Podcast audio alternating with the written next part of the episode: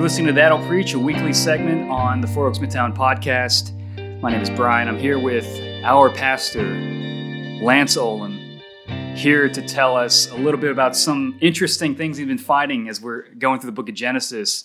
Uh, Lance, you've had a, a, a bunch of strange dreams, right? In fact, that's how you write your sermons, right? You you have a dream, and then you just sort of write down what comes into your mind. Yeah. Is this when I'm supposed to make the self-deprecating nightmare joke? Is that how? You can if you want. Yeah. I don't know. It seems like it was right there. It was set up for me. Do it. That's how, that's how we're supposed it. to do. Well, if, if my teaching, it's more nightmare than dream. See, see how that works? Yeah, yeah. That's, and we're then, all, and we're then all everyone, about the self-deprecation on yeah, the podcast. Yeah, and then everyone cackles and do. says, oh, more than you know. You know, know, that's how it goes. It's the hard thing about podcasts, though. You know you have a great joke, but you don't have an audience to laugh at. So is it even funny? You nope. know, it's one of those existential questions that we ask ourselves. Yeah. But anyway, you've got a great topic, and you mentioned a little bit about your sermon last Sunday, and you can listen to all the sermons on the podcast. They're also on our website. Encourage you to check that out. But uh, the topic of dreams popped up. Yeah. You know, obviously it's a big theme in the life of Joseph.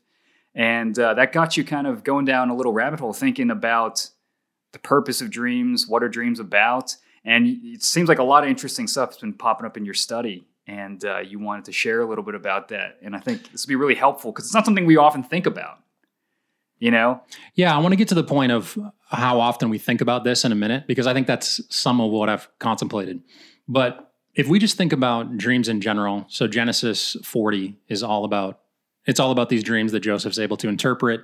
And then next week, we're going to look at forty-one and Pharaoh dreams, and that's not even the first place. I think as we started Genesis, one of the things you do when you start teaching the first book of the Bible is you try to ask the most basic questions you can. Uh, actually, I, I've been, I guess I could say entertained. That's kind of what Twitter's for. But you know who Ben, uh, Ben Myers is? I thought you were going to say Ben Shapiro, and I was going to be like, yes!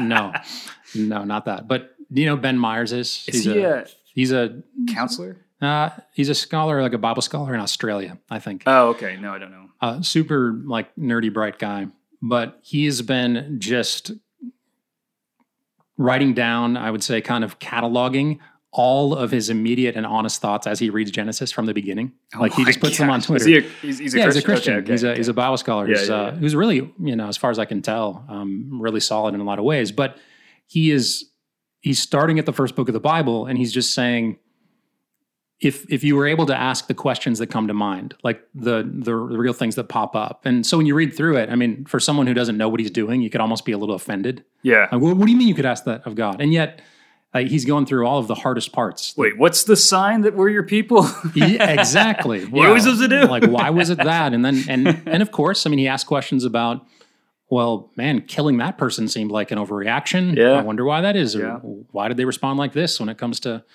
you know, sexual sin and that kind of stuff. And so he's just he's just going through it. And what's funny is, is that he's done that. Like, we started Genesis a year and a half ago, and I really resonated. Like I I related to him in the sense that I wanted to teach through Genesis and say, all right, if we didn't know anything, like if this is God's story and he's telling us about himself and about the world and about us, what are the things that that we would have questions about? What are the things? And and so dreams came up really early on, right? And I would say even before legitimately dreams, I want to talk about how specific that is. But you get to God just talking with his people. Right. And you start from the beginning, you say, okay, he's going to insist on revealing himself. He's going to want to talk. Right. And then he just does it in a bunch of ways. So I think on Sunday I mentioned he's walking with Adam and Eve in the garden. Right. And we're to take that at face value. Wow, he talked with them like a friend, I guess, you know, and that's nothing odd about that. But by the time we get to Genesis twelve, we're seeing things like the Lord said to Abram. Right. And I just, I think if you start there without any of assumptions or all the things that we know in quotes, you know, how did he talk to him? Did, does it come from a voice from the sky? Right. Is it, was it an inner feeling? Was it, yeah. How did you understand that? Yeah. Did he write it? And I, I think it must've been maybe audible in some way. Seems like it. Yeah. Cause it's not recorded like later on, right? When real people show up. Right. Sometimes he sends an angel. And then right. I said that Sunday too, that, you know, sometimes the angels show up and they're so fearful and awesome. Um, terrible, really, that people fall down. Other times they don't even know. It's never described with wings, which is interesting. It's like a cultural thing. They always show up as these. Don't the angelic beings in the in Revelation? Well, yeah, but they're not the. I guess there's different. There's different levels of angel. We can. That's another. Actually, I did see something like that over the last uh, while too. I want to say when I was looking through the the stuff right before Sodom and Gomorrah. Gomorrah. Um, somebody wrote, like they try to do authentic hand-drawn pictures of what angels are described as in the Bible. And I thought it was super cool because it's not all just like the little cherubim thing. Yeah, like, oh these are yeah, terrifying creatures. Oh, I think I saw it. It's like the Have you, seen you that? know the one with the multiple eyeballs and the. Yes. I mean, it is. It's they're they're, they're freaky, you know, or like totally. half animal, half human. Yeah, but it's but you're right. I mean, like it's all over Genesis. There's these kind of like mm-hmm. angels and weird occurrences and audible speaking, and sometimes we can be a little. I don't know if desensitized is the word, or we're, we just kind of like we don't we lose the wonder of like whoa. Yes. This is happening. Exactly. So that that question of you lose the wonder of it, um, that you stop saying, one, one, one, the wonder of, wow, God communicates. This right. is super cool. Wow, that's amazing. Despite sin, he communicates. Two, he seems to do this in a lot of strange ways. And yeah. then by the time you get to, say, Jacob with his dream about Jacob's ladder, by the time you get to that point, actually even before that, remember one of the first instances is Abimelech. Right. Who's who's basically... He's, yeah, he's a pagan. Pagan yeah, pagan yeah. guy. He's a leader. Right. And he end up, ends up rebuking Abraham via a dream that clearly must have been God. That's the right. way that he was guided, right? By the time you get to those moments, that's where dreams first start to come up. I think maybe it's possible that you've just stopped asking those questions. You've just lost the wonder and you've just kind of chalked it up to, oh, I don't know, crazy yeah, stuff's going to like happen. You're almost like used to it. You're like, yeah. Mm-hmm. And then now we've come back full circle again. And we're right here. And I just, I don't want to get used to it in that way. I don't want to get used to the idea that Joseph is this dreaming and self-dream interpreting guy, and that that's the way that God seems to lead him. Because this is a pretty important section of Israel's history. I mean, this is how they're going to be preserved. We love this section of the Bible. Right. And I'm just asking the questions, oh, well, what do we make of this? Why, why does God give dreams specifically? And why is Joseph so entwined with that kind of communication? So anyway, that's where I think the first questions started to come. And then the more that I've thought through this, you know, one of the hard things about pe- preaching a book of the Bible, and I don't know if, you know, maybe this is just to get myself um, some some awe, it's okay from people, but, you know, if you're preaching week after week in the same book of the Bible, a lot of themes reoccur and mm-hmm. characters come back. And some you think to yourself, and the questions we ask is like, is this the week where we talk about that? Like, is this right. his, is this the, the worst week of his sin, or should I wait and highlight his sin next week? You know, right. Those kind of things. And last week, I think the thing that struck me, like, is this the week we talk about dreams? Like, do we finally just have a throwdown on the revelation right, of God? Right, right. But that ends up being, I mean, they would take the whole whole week probably. It'd be like, a, and and then that leads to the second thing. And so I'd, you know, I'd say this, you, um, well, before we sat down, before mics were on, we kind of talked about, well, why why do this? Why did we write this down? And it, it strikes me that, you know, a lot of people, it's not like I'm getting bombarded with emails. Like, nobody in the church is up in arms. Like, it's just like, it's basically me. Yeah, like, yeah, yeah. You know, I just you. fill your email box. No, I, I have you filtered. Oh, I, I, that's and, that's why you don't respond to me. And all of I'm your, sending them all to Zach now. I'd be like, please forward to Lance. Yeah, and all of your secret email accounts too. Ryan Prang, like ah, come on, I know, I dang know it. You are. So I got all that filtered out. It's not like I'm getting bombarded with questions, and but that strikes me. It's something that I was sure. thinking about too, where you know maybe this podcast or what I send, maybe what I want to say to our church, like we're a Uh, thank God we're an orthodox, conservative, Bible-believing, right. um, you know, committed to Jesus kind of kind of church. But I also think that, you know, maybe one of the things that's happened with us is we assume that there's a particular box we can put these things in. Right. So we have our weird stuff of the Old Testament, or, you know, you can read Hebrews, and, and of course it's there in Hebrews one. We have our... all the other ways that God used to talk in the world and work in the world, and we put it all in that box, and then we've exempted ourselves from it. And so maybe what I want to say is, I, I don't, maybe we should have more questions. Maybe, maybe well, the church should be a little more. He's not just talking about like, you know, God will give you a dream to build a small business, and like, you know, we all have dreams, but I mean, he's talking about supernatural. Yes, divine things, supernatural yeah. revelation. Yeah. And so I, I would want to say to a church like ours, I think. Yeah. Well, let's not just gloss over completely. I mean, yes, of course, we're going to land in a spot where I think there's some some guardrails, and there's good reason for us to emphasize Scripture, and specifically Scripture as it glorifies Jesus, because I mean that's clearly the most the most direct and universal word we have. But On the other side, I don't think that we should chalk everything up to, you know, the other kind of person. I can imagine a church where, I, I bet there's other people too. I can imagine being the other swing of it. Let's say you're the kind of church who believes that God's constantly doing this. In other words, you wake up in the morning and you want like the liver shiver. You're just like, God's going to give me a vision today, and that's how I got to get through the day. Or, uh, you know, every time we preach a sermon series or something, I would have to stand up and convince the church that I had received a vision from the Lord. You know what I mean? Like that kind of thing. What's funny is, is that you could probably preach to a, a group of people in that context, and they might also not ask good questions about dreams. Mm-hmm. Like, they, because they assume all the other, they seem the other way. Right. Which is just like. It's like swinging a pendulum that swings back and forth. There's a pendulum that swings back and forth. Exactly right. And so maybe this is an attempt, you know, first by me, and then for our church to say, huh, let's ask the questions and then look in the Bible and see what it, what does it say about this for real? You know, the best we can. What does Scripture say about God's use of dreams specifically? Mm-hmm. Um, in communicating. So I guess that's where it started. And I'll probably send something out to the church in a little while, but I also thought, let's record it. You know, some people want to, I don't know. What do you think people do? Do you ever think about that when you're recording? What are they doing when they're listening to this? Never. I don't really care about what people think. yeah. We no, just not talk. What they think, just like, what are they doing? You know what, what are they like, doing? Are they driving in the car right now? I just like, what are you doing right now? Probably yoga. That's, that's pretty much our demographic. People who do yoga. Mm-hmm. Totally. People who.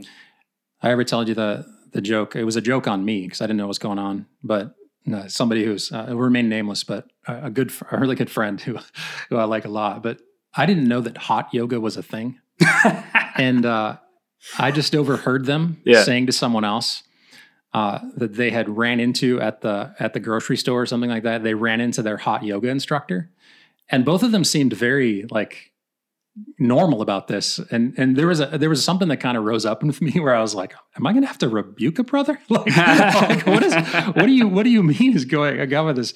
And it took me a little while to realize the joke was on me, and that's not what it didn't mean what I thought it meant. To be fair, I mean, it's calling something hot yoga. I mean, it's like exactly. yeah, I mean, it's, why can't you call it elevated temperature yoga? True, you know what I mean? Yeah, there's some marketing angle. That's hum- a whole other thing. Humid, but, uh, humid yoga. Yeah. If you ever had any dreams about hot yoga or no, I'm trying to no, segue that in, but now segue. It's getting really weird. You shoe, so you shoehorned it. I, yeah, there you go. But something I really like about this, what you've written out here is, is you're asking these broader questions of God's, you know, revelation as a whole. And, you, and you're looking at some of the examples of the dreams that happen.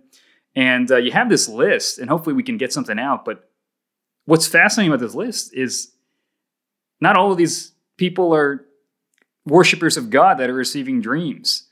And uh, this kind of little, you've got like all these people in Genesis, you've got Abimelech and Jacob, and uh, you have this little grid that's really helpful. Can you, t- like, I don't know, through the podcast, if you if, if you can explain it, but I'd love to like, what's this? What's your survey as you're looking yeah. through the kinds of people who receive these dreams, the way they receive it, what the messages are about? What have you discovered? Yeah, I'll try to, I'll try to make a, the, I'll make, try to make the table visual as we go. Uh, a couple of caveats as we start. So I went through and I, I just tried to systematize because, and see, this is what, this is what people in our, in our world do.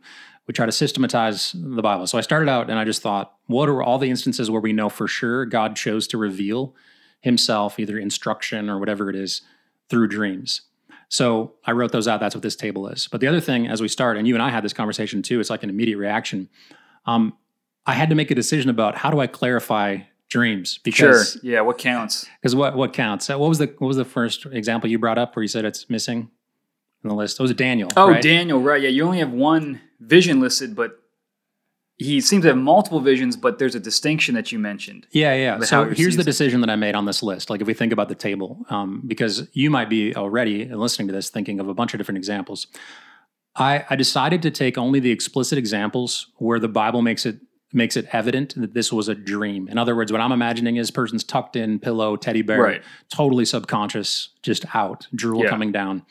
And that would be dream. And I think that that is different than, there's plenty of other examples, and Daniel's chief among them, where it's clear, I would say, you know, Daniel, and then people think of Revelation, which is, you know, not a great segue too, as to our, to That's our sponsor. One crazy dream too. It's one crazy dream. Yeah. To our sponsor, Revelation Revealed, right. ten myths concerning the most right. interesting book. Oh, we've Bible. already finished that. We've already revealed oh, okay. it. It's already revealed. Oh, you're assuming there. that all your listeners have already gone back. Okay. Go back if you haven't listened, if you haven't listened to that.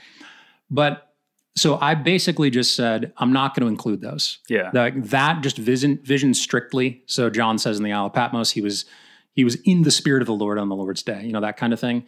I just thought, all right, I'm going to separate that out because that sure. doesn't seem to be what happens, say, for instance, last week when we looked at Genesis forty, the cupbearer and the baker, I think they really went to bed and then they woke up in the morning and they were disturbed by whatever they'd experienced. It was, and and I and I would say that there's even a distinction we could make here because a dream in that sense, where you go to bed, you really don't have anything to do with it.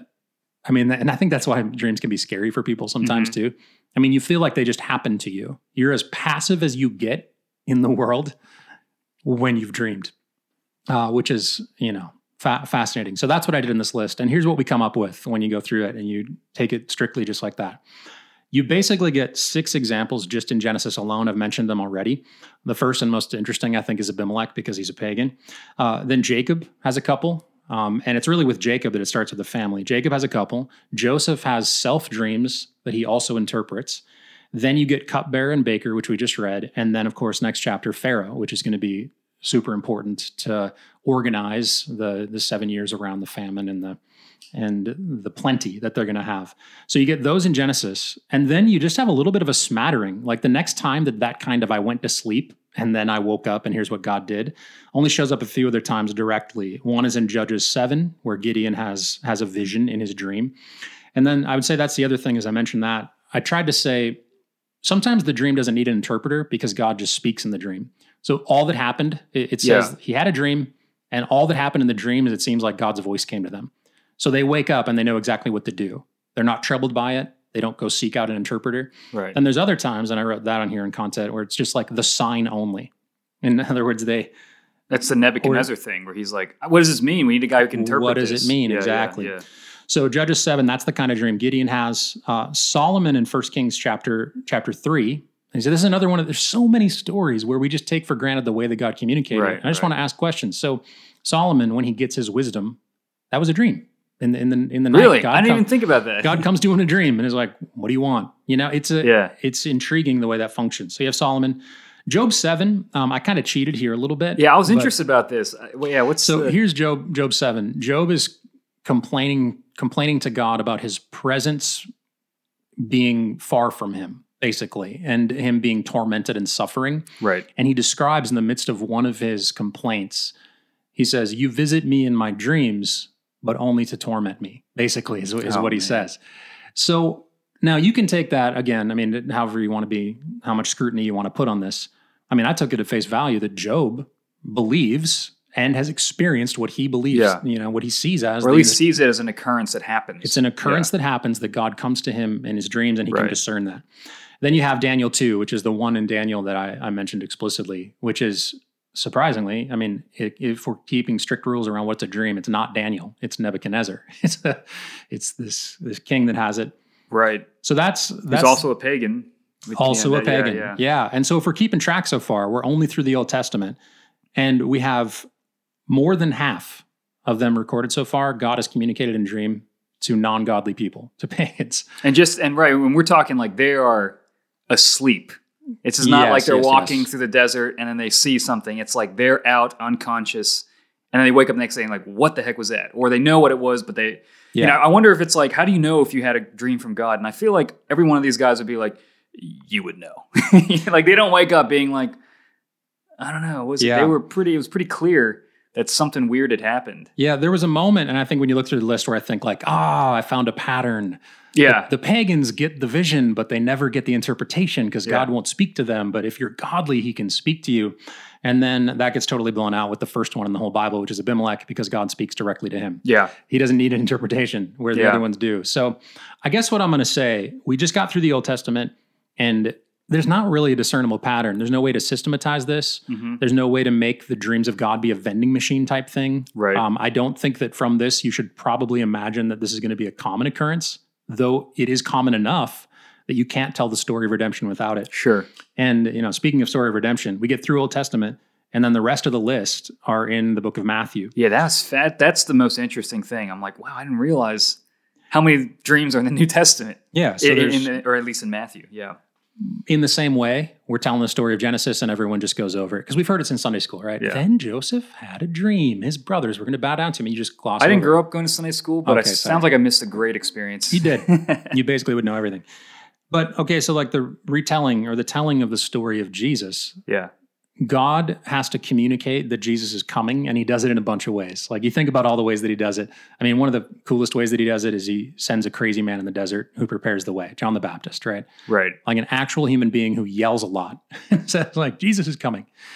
He gives angel visits to people. But what gets glossed over is that Joseph receives a dream, like in the middle of the night, and that's what calms him and says, okay, this is going to be fine.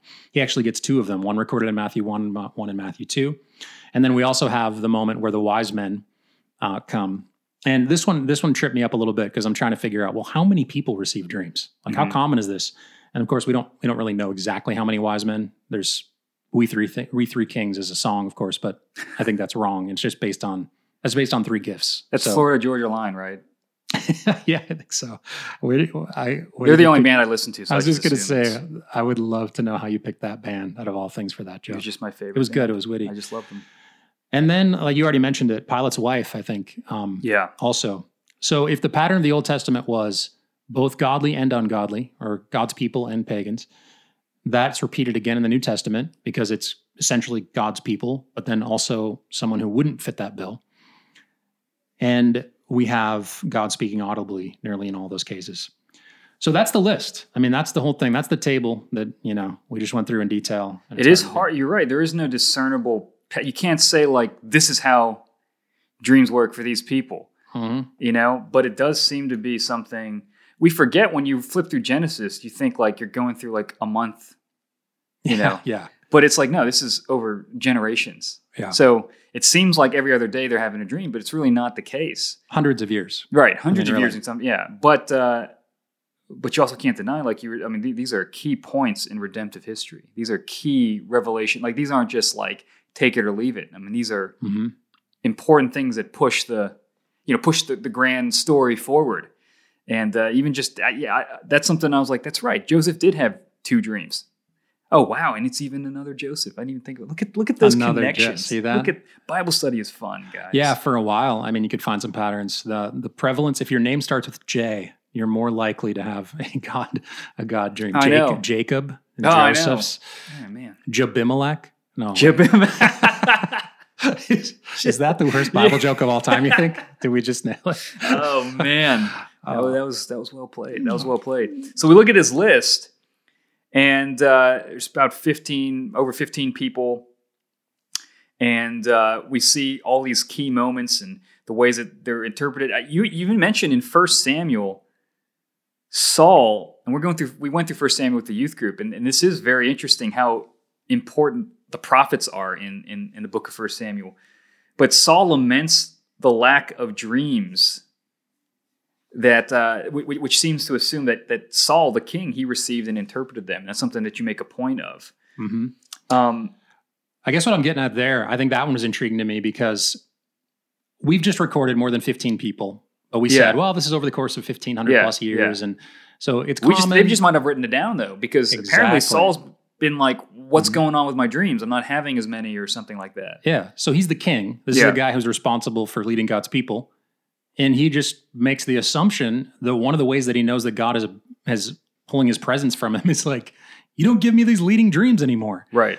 Um, so he, he, his instance is much like Job's, right? Where Job just complains about it and makes it seem like, well, he knows they should come, but they don't. Right. And then so Saul's the same way. So yeah, he's not in the list specifically, um, but clearly indicates that he was experiencing things like this. Right? So you've all these dreams that are, that dreams seem to be at least something that isn't alien to the people in the Bible, that they, maybe they don't expect them all the time, but when they happen, they don't act like something super strange is happening. Mm-hmm. And uh, so how do you, what, I've just been thinking through the idea of dreams in the Bible and their purpose. What are some like, have you been able to categorize some of the the, the, the types of dreams or messages that come through? What's when you kind of get into the nitty gritty of it? What do you? What are some things that you see, or even some surprising things that you've noticed? Yeah.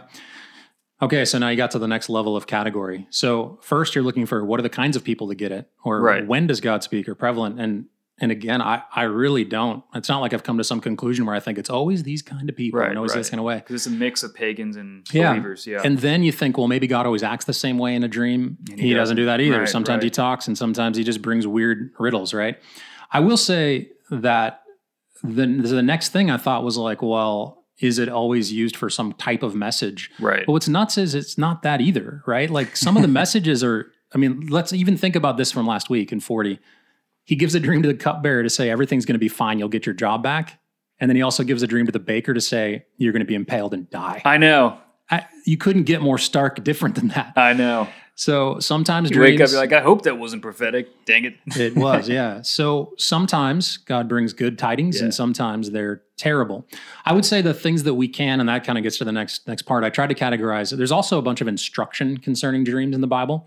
It's not the actual instances of them, but it's instruction. And so here's some of the things I think that that you can bank on. The first is this idea that they always need to be interpreted.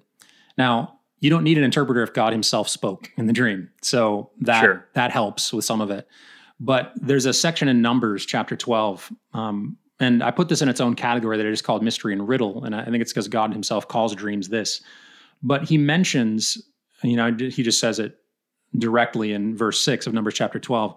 If there's a prophet among you, I, the Lord, make myself known to him in a vision. And then he clarifies, or he says further, I speak with him in a dream. Mm-hmm. So now we're like, all right, well, here's God on record saying, I do this. I give dreams to prophets. But then he says, not so with my servant Moses. He's faithful in all my house. When I speak, I speak with him. With him, I speak mouth to mouth, clearly, not in riddles. And he beholds the form of the Lord.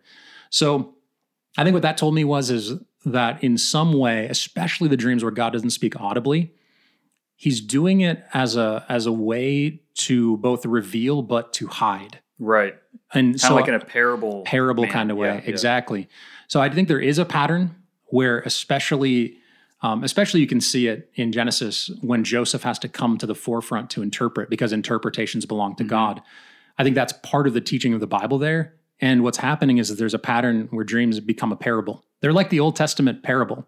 I mean, I was trying to think through. Yeah, yeah, that's a good way to put it. I mean, other than Solomon, I was trying to think off the top of my head. You know, other than Solomon, that time where, um, well, but he he kind of tells riddles, and you know, there's that time where he's like, does he even tell the does he even tell the story? I was thinking about the time where he tells them like we're gonna cut the child in half. You know? Oh, right, I mean, right, right, right. I guess he's, but it's not even really a riddle. That's more like a yeah. threat. Um, there is the there is a parable.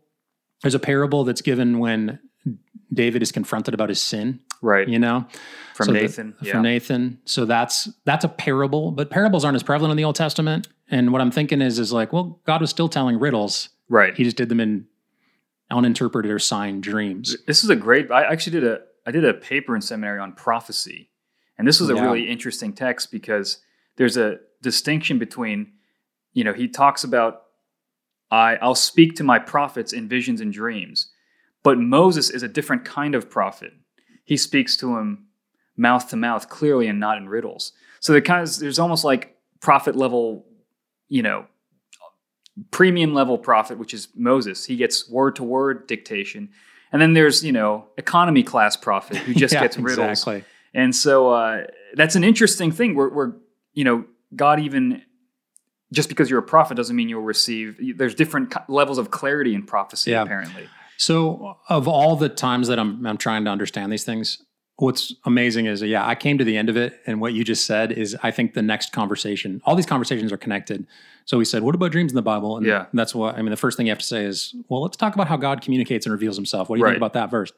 And what I was left with after this is that's the next that's the next big conversation. Right. What does the word prophecy mean in the Bible? That'll Preach Part Two. Yeah. Episode. Like so, how do we handle that word? Yeah, you know, right, who right. was a prophet? It's it's way more complicated than we think. Absolutely. You know, there's a lot of nuance to this, but and people discuss it, and I think it's going to be nuanced because the New Testament has a couple things right. to say about prophecy, and I'm going to get to that later. But but you you were saying with, with riddles, you're saying these are kind of like the Old Testament parables, right? You were saying that they.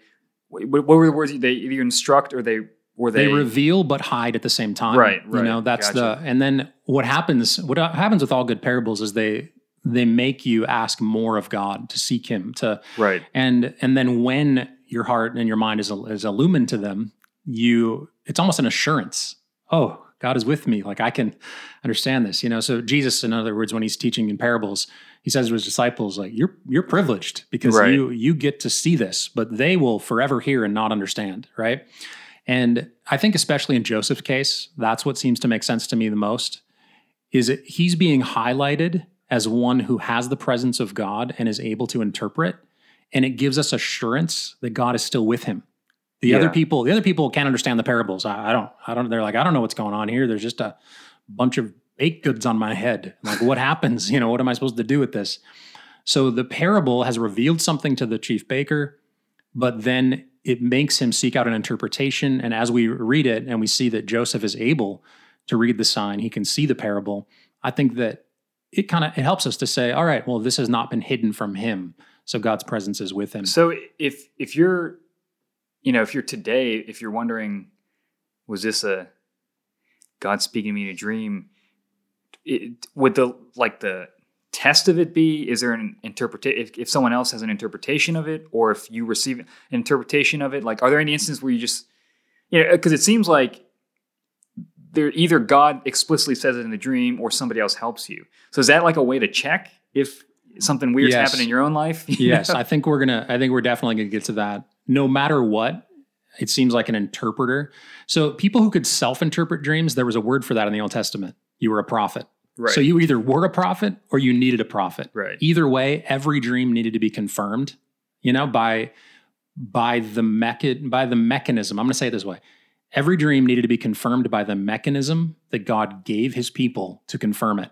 And I will say that I do think this is where, you know, us being careful and thoughtful and conservative in the way the Bible teaches about these things is clear, because I, you know, living on the other side of Christ, we're to li- we're to do all things in light of him mm-hmm. and in the way that he's organized his church right. and in the way that he's given his final word. Right. So we do have a mechanism for interpreting dreams. It's just that the, some people don't want that. Like it, it sounds more exciting if you're a self-interpreter, or it seems more like, uh, you know, maybe, Maybe one person could go and I could interpret your parable crazy dream for you, when the reality, and this is, you know, I'm kind of like, uh, I'm kind of spoiling, you know, the punchline here a little bit, but I would say the way that, you know, if you think something's crazy happening, I keep having this dream, or I had yeah. this dream and I don't know what's going on. I mean, you would do with it what you would do with any, what you considered might be a gift of the Spirit or a word or something like that. You bring it to the elders of the church and you say, hey, I've scoured the Bible. Uh, this seems to glorify Jesus, but I'm bringing it to the mechanism that God has given his church for the interpretation of these kind of things. And what do you guys think of this? Um, and that seems to be the difference. Well, Lance, maybe now would be the time to tell you that uh, the past week I've been having a dream of you buying me Chick-fil-A every single day this entire week.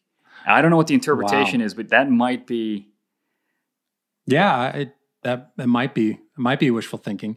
Uh, Chick-fil-A is uh, prophetic thinking. When you say by prophetic thinking, or you think it more relates to, because what I last heard, I can't remember, I heard this somewhere, but the Chick-fil-A, isn't it closed on Sunday? Isn't it? True. I, I didn't get to that part that. of the dream. I woke up. So is it still happening then? That was, that's a key was, to my it was, interpretation. It was one of those Monday through Saturday dreams. Okay. Yeah. It said every week. That was a key to my interpretation. Oh, okay. Well. See, there you go. You're doing it. Good example. Brian's just really I'm walking out. I'm a prophet. Out. You know, you're, I, you're walking out what's supposed to happen, is you're saying, but I would just be one of the elders, and what I would have to do is write this out and bring it to the rest of the guys. Oh, dang it. That's never going to pass by yeah. Jeff Schaefer. That's never no, going to pass exactly. by. Jeff's going to say, this sounds like a salary He's negotiation. He's like, yeah, I, I deny that. I deny that dream. Yeah. So, so I've I've kind of um, anyway I I've pushed a little bit, and I and I'm going to say this. I want us as a church to think about these kinds of things and to be a little bit more curious, a little bit more in wonder about the fact that God's still sovereign and can do these things. So if we're going to find a pattern, you know, another pattern about this is like, no duh, when and how God communicates is up to him. Like he sure. he's he's totally. I mean, dreams couldn't be more passive. And then even in the pattern of who receives them, totally up to him. This is totally his good pleasure. So I do want, I think it's probably a good time to talk about, and maybe at this point now, I keep saying things like, I want to press us. We need to be open to this. And press it. Let's go. Uh, so I probably is a good time to say, well, let's talk about, if you're getting a little uncomfortable, of course, the Bible has a ton of warnings about dreams too. Yeah. So if you came to me and said, I mean, the, I thought where you're going to go with that is you had a dream is, you know, the, the, the big thing with this is not a dream, but like a, I feel like the Lord is leading me, or like the Lord told me kind of thing. It's like, you know, and like dating relationships and that kind oh, of stuff. Yeah. Always the, and I, if you're wrong, they cut your head off. They it's cut the Old your head Testament. Off. Exactly. Yep. So, I mean, dating relationships is kind of the joke about how these are misused. Uh, T V preacher kind of people yeah, are like, yeah. you know, I had a, I had a dream, you know, not about Chick-fil-A, you, you went low, but I had, I had a dream about a private jet. It's a very about, humble dream. It's a humble, humble dream. Also, you're, you're not, uh, you're not eating well, if that's, if that's all you could think of in that moment. So we know the abuses, right? And you can imagine a church where everyone is their own dreamer and their yeah. own interpreter. So right. the chaos, the chaos theory, right? Of this whole thing. So there are a bunch of other categories. If you just search through and say, what is everything the Bible says about dreams? You know, other than what we've said already, this is enough to, to hopefully whet our appetite and be like, wow, I'm curious now, but let's get serious for a second and realize, you know what a lot of the Bible says about dreams? It's Be like, careful. Yeah, exactly. Be careful. So Deuteronomy thirteen, this is under a whole section that I would just call warnings and misuse of dreams, right? In Deuteronomy thirteen, now this one is, is intriguing, but Deuteronomy thirteen, God says, if a prophet or a dreamer of dreams, which is funny, because are those the same person? Is that a different person? You know, I think they're similar, right? At least synonymous in some ways. Yeah. Arises among you and gives you a sign or a wonder. And then in the sign or wonder, and he tells you it's going to come to pass. And he says, in other words, he uses his ability to do dreams. And then he says to you, let's go after other gods. Right. Which is just such a funny way. It's almost like he's like, someone's like putting their hands together. Yeah, like, yeah, let's yeah, go yeah. after other gods. It was a dream. It was great. What did we find? Yeah. And then this is what Deuteronomy says. Don't listen to the words of that prophet or that dreamer. Don't listen to them. Right. And the way that you should, he says later, for the Lord your God is testing you to know whether that you love the Lord your God with all of your heart and all of your soul. And you shall walk after him and keep his commandments. So what's funny is, is God's building in, he's building in a test here. Right. He's saying, here's the thing. A true prophet of mine is going to know that no dream will ever lead them astray from me. Right. And if the prophet is so dumb as not to know that, the people should. Right. So check it against the, check the law of God, the word the of law God. Of God. Yeah, yeah. So yeah. it's the it's the Bible itself, even in the Old Testament where all this is. Here's the first test of interpretation of dreams. Does it line up with my commands and cause you to worship me, the one true God? And he just says in Deuteronomy thirteen, now this is where we, you know, we said it earlier. He says, if that prophet or dreamer is in your midst, they shall be put to death because he has taught rebellion against the Lord, yeah. Lord your God. So being a false prophet, being a false dreamer, I'll just put it that way. Being a false dreamer came with a massive cost. Sure. You were just put to, you were put to death. So in this case, I think that there is a warning both for the prophet and for the people. Mm-hmm. And God is telling them that a prophet who comes with a dream or someone who says, I love dreams and God's speaking to me, the prophet needs to be careful because they're going to be put to death and they need to, you know, have an, an understanding of that. But then also what I love about Deuteronomy thirteen is that I think it gives the, the people a warning to say, you need to listen and say to yourself, there's some stuff I've told you for, you know, clear, like no one gets to have a dream where murder is now on, right? You know, like the purge is in or something. Right. That doesn't get to happen. So as people, be aware, prophets be aware. And then, you know, he goes on, Jeremiah twenty-three, I think is more about prophets. And this one, God just warns them and imagines, because we know this is true, and this is what people get so uptight about. It's like, if we talk about this too much, what about its abuse? And it's Genesis is there. Those people would have known their history. And in Jeremiah twenty-three, God's warning them and saying, well, there's just going to be some prophets who just lie. They just lie about it. He says, if a prophet comes in my name and he keeps saying, I have dreamed, I have dreamed.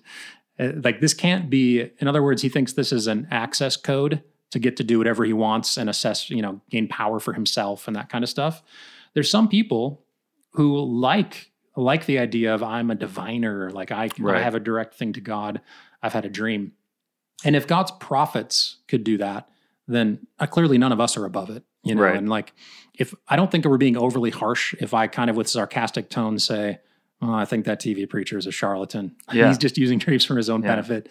He's saying God spoke to him because he loves the feeling of power that he right, gives him. Right, right. And the fact that the people are undiscerning and they'd give right. him that power. I'm not being sarcastic. I'm not being rude. I'm not being judgmental by saying that. I'm just saying what the Bible said. Apparently it was a problem then and it'll be a problem. Well, it's like, why do they have these big ministries? It's because people enable them.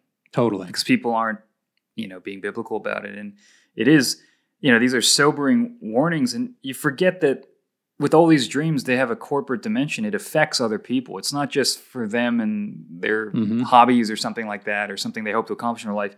You know, this is, these prophets are, they have a, a a communal role for the community. Absolutely. And uh, so the stakes are very high, and it just doesn't just affect them. Yeah, so the idea that it affects other people, I think that's the, the next two sections or passages that are direct about dreams. There's a Zechariah passage and then Jude eight. Um, the Jude one's interesting because it's it's still relevant, or relevant, rev, yeah, relevant. That's the word. Um, a lot of people just say, this is all Old Testament stuff. Yeah. Since the New Testament came and Jesus came, it's all done away with. But the Zechariah passage talks about this. There's household gods. They utter nonsense. The diviners see lies. They tell false dreams. That's these lying dreams that Jeremiah is warning about. And then at the end of that verse in Zechariah ten, it says, therefore the people wander like sheep. They are afflicted for lack of a shepherd. Mm. This is that communal aspect. Uh, the lying dreams, the this is a profaning of God's name. Right. Right. Th- this is this is taking God's name in vain. Right, right. You, absolutely. You had a dream. You wanted power. And then you th- conveniently threw God's name on the back of it. Right. And then Jude eight is similar. He says, yet in like manner, these people also relying on their dreams, which what an interesting phrase. Right. That's a, that's a good warning to re- not just rely on these dreams. And what happens is they defile the flesh, reject authority, and blaspheme the glorious ones. I wonder if it, you know, that in the Zechariah verse, it's like the household gods utter nonsense. And it's just, I wonder, is this like a demonic thing? Can there be like, you know, demons who lie through people, or I don't know, there's just, there's just all this, you know, there's just, just awareness of how dreams can be mm-hmm. manipulative. They can be detrimental to an entire community. There's a lot to be, uh, to be cautious about. I'm not sure if there's a good, well, we, we all wish that these were easy rules of thumb, yeah. you know, that, but that's the thing about, that's the thing about lying prophets is none of them come forward and say, yeah, hi. I'm, I'm one of the bad ones. Bad, Don't listen to me. I'm a bad prophet. Yeah, yeah, yeah. You know, it, it's it's so it's so difficult, and of course, you don't want to live in fear, right? You don't want to think, yeah.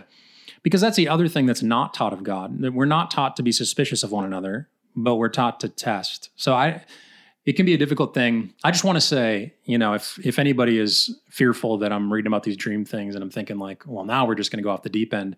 I mean, no, it's very clear that one of the main things God says about dreams in the Bible is be careful with them. Right. Because this is the ways they go wrong. What's that Old Testament king who's like, he's like, I need a prophet ASAP. And then they bring in the one guy's like, no, don't bring him. He always has bad prophecies for me. Yeah. He always prophesies judgment against my sin. I don't like him. Get another one.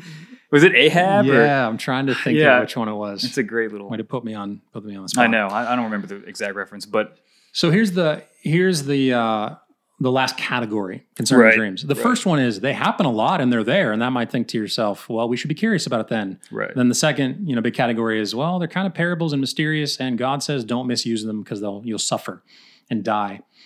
And I, I think where I want to leave this though is to remember that dreams are still a part of. When when we think about the way that God is going to meet us, and if he's our God and we're his people, and he's leading us, I still think that we should have a category like dreams as a way that God may may speak.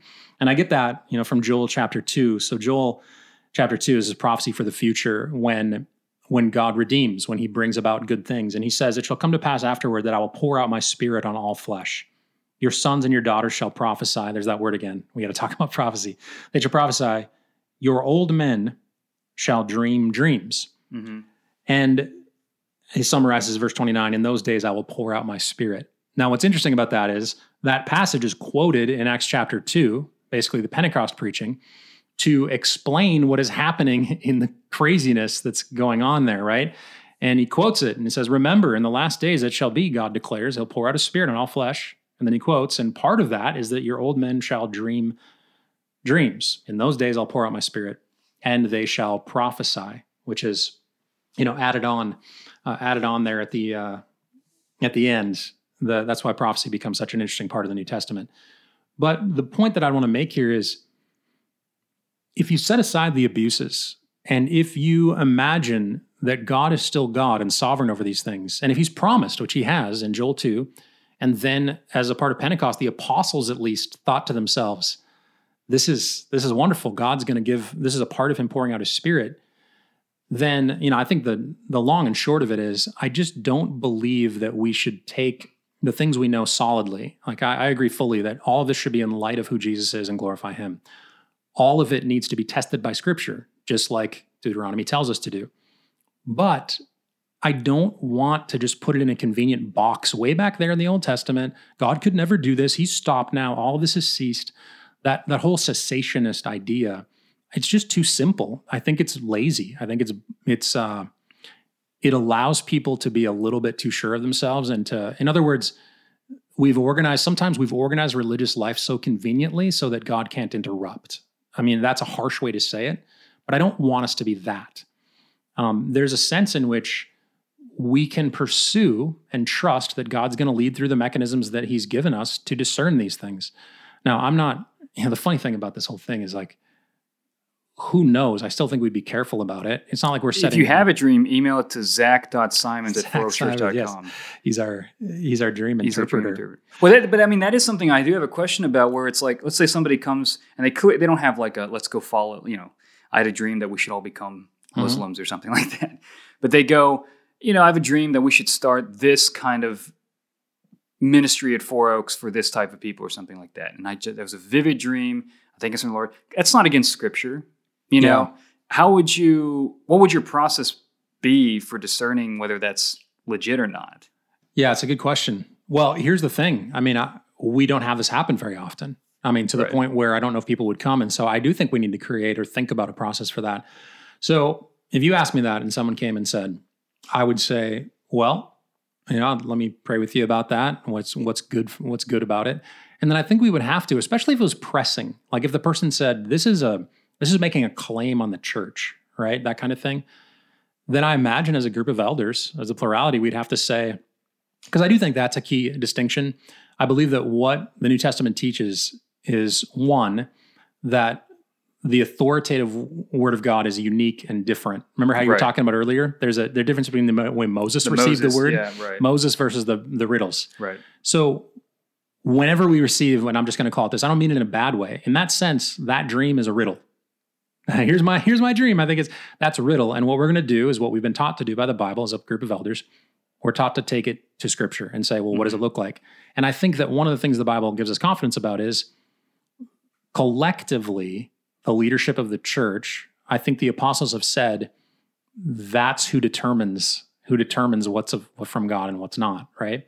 So we would pray together about it. We would talk about it. We would say, does this does this seem to be in line with what we what we want to do? And I still think it's okay for us to imagine imagine a group of elders, even in response to a dream like that, saying, I think this I think this may be from God. We're going to move in these particular ways on it. So should the person who approaches it be like, I'm not going to say it's from God until yes, the elders I, have like confirmed this, but I have an inkling it might be, and I just want to yeah, humbly I, yeah, present it. I think it. that's yeah. the I think that's the humbling way to do it, for sure, the humble humble way to do it. Um, because I believe that that's the way the church is supposed to be organized. And I think that Scripture teaches that pretty plainly, that if you have a complaint or if you have a, a, a charge or if there's heresy or if there's correction needed, mm-hmm. or even the public reading of Scripture and devoting yourself to prayer, like those are the tasks of elders. There's sure. a, that's the, that's the mechanism of guardianship that God's been given. Um, it doesn't mean that we're, it doesn't mean we're infallible. I mean, I think we should carry with us the same weight to say, man, we don't want to get this wrong. You know, people... Right. People die. Um, but it, it very well could be a normal thing that's a part of what we do. And I I put here down at the bottom, I mean, First Thessalonians are the kind of things I think about in a lot of this. Verse twenty, just flat out, four words, do not despise prophecies. So right. if the Bible from what I think is, at least as much as we have the Bible from beginning to end, closely ties prophets and dreams, and it does in many occasions, and if we're pretty convinced that it doesn't at least definitively say, this is over, stop it. Well, then what does that mean to not despise them? You know, I don't want to set up a system where we automatically reject, where we automatically say, no way, God doesn't do that. There's no way he gave you an inkling, you know, that kind of thing. Well, it is challenging, that Acts two verse. I'm really like, just reading it, it, it does seem to say that, okay, the last days are here that were prophesied. And what you're going to see is you're going to see an expansion of These kinds of these things. kinds of things, not not a whittling down. So that's even more challenging. Where it's like, and, and I don't know, I don't know if I've heard a good cessationist dealing. I've you know I've read through a lot of stuff on this passage, and it is it's very challenging. You know, because it is seems to be saying, yeah, your sons, and it's not this this dream gift is there, maybe not just dreams, but just prophetic or some whatever Vision, this is talking about. Visions and dreams, yeah, is not just going to be limited to. Uh, a small group of people, but it may be more prevalent. Yeah. But uh, it's a tricky, I, I don't know exactly what I think of it. Well, again, that this is another, like, how, how do we deal with the Holy Spirit and the gifts yeah. in general? We just, these are all, we just don't These are all good it. conversations, but just don't talk about it. If I had to make one critique of the cessationist movement, and for those, we keep using that word, for those who don't, don't know what that, I mean, it comes from the idea of cease. And there's a part of Christianity, and I mean, these are honestly, in a lot of ways, our heroes, people we love. They just have a hard stance to say that certain ways that God communicated in the past, he's just done with that. It's over. We have our Bible and that's it. And I think they would put things like prophecy and dreams and, and words. They from, had ceased after the apostolic age. In other words, F T L, yes. Yeah. And and I guess what they would mean by that is as soon as John got done writing Revelation, and he did write some pretty stern stuff at the end, like don't yeah. add to this, this right. is over. Right. Um, but the question becomes, is there a subcategory that's not like the words that Moses get, but right. can still be helpful? Um And my critique of cessationists, I think in a lot of ways, uh, you know, anyway, these are generational things, but there were very real battles going on for the significance of the Bible and its importance. Right. And our ability to trust it as the the sole authority. So like sola scriptura, right? It was, a, was an argument that was had. And I just wonder sometimes if in, a, if in order to shore up another area of, the, area of theology, we might have, you know, un, unknowingly weakened, weakened or... Yeah, was it a too much of an overreaction? Yep. Yeah, I mean, that is, you know, with, uh, just this whole conversation in general, when you talk about dreams, like you mentioned, it's like, are we are we going to get weird? Is this going to be mm-hmm. bonkers? But I think what we've seen here is, one, that they are clear that they happen and they're very important in the biblical narrative. You can't deny that. For sure, yes. And But two, the Bible itself has stern warnings about abusing this. Yes. And so the Bible is very aware that people can use this for their own evil ends. Um, but then it also seems to show this expansion, this that this the Spirit is going to, you know, work in some mysterious ways in the church, and that we shouldn't despise it, and that uh, that you know maybe there's just a learning curve. Maybe we just have to be more open to it and see, and always having the authority structure of the church and the Word of God be the guide for how we do this. Not not you know letting anybody who has his whatever dream they want to do, just run with it. But uh, being discerning and trusting that God will help the leaders of the church guide the church through some of these supernatural uh, instances, you know? And yeah. uh, it's definitely, uh, yeah, I don't know. There's a lot to, to I guess what I would say to people is, I guess what I would say to people is I want to take all of the Bible, all of the Bible seriously. Right. And we take the warning seriously, mm-hmm. and we take the idea that Scripture is closed seriously, and that the Bible is the final authority that we have seriously. We take eldering, I think, seriously. And I just wonder if we take passages like Acts two and Thessalonians and Corinthians that talk about prophecy and these kind of gifts. I think sometimes when maybe we're afraid, we don't have enough faith to believe, like maybe we think that the guardrails that God installed in the church and its leadership aren't enough. We need to be a little bit more careful for him, mm-hmm. you know, like, yeah. uh, let's be more careful maybe than what it is. And to, so I would just, I don't want to be afraid of it.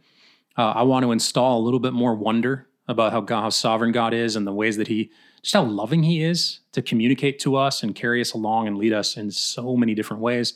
And I think that those ways, I mean, at a minimum, you have to say, yeah, historically it's been through dreams and who knows? I mean, I think if we pursue, if these are the last days, if God has poured out his Spirit, you know, maybe, maybe there's something to, to, to discern here. Well, I love now. when you, you pointed out, look, there's, there's warnings for the prophet, but there's also warnings for the listeners.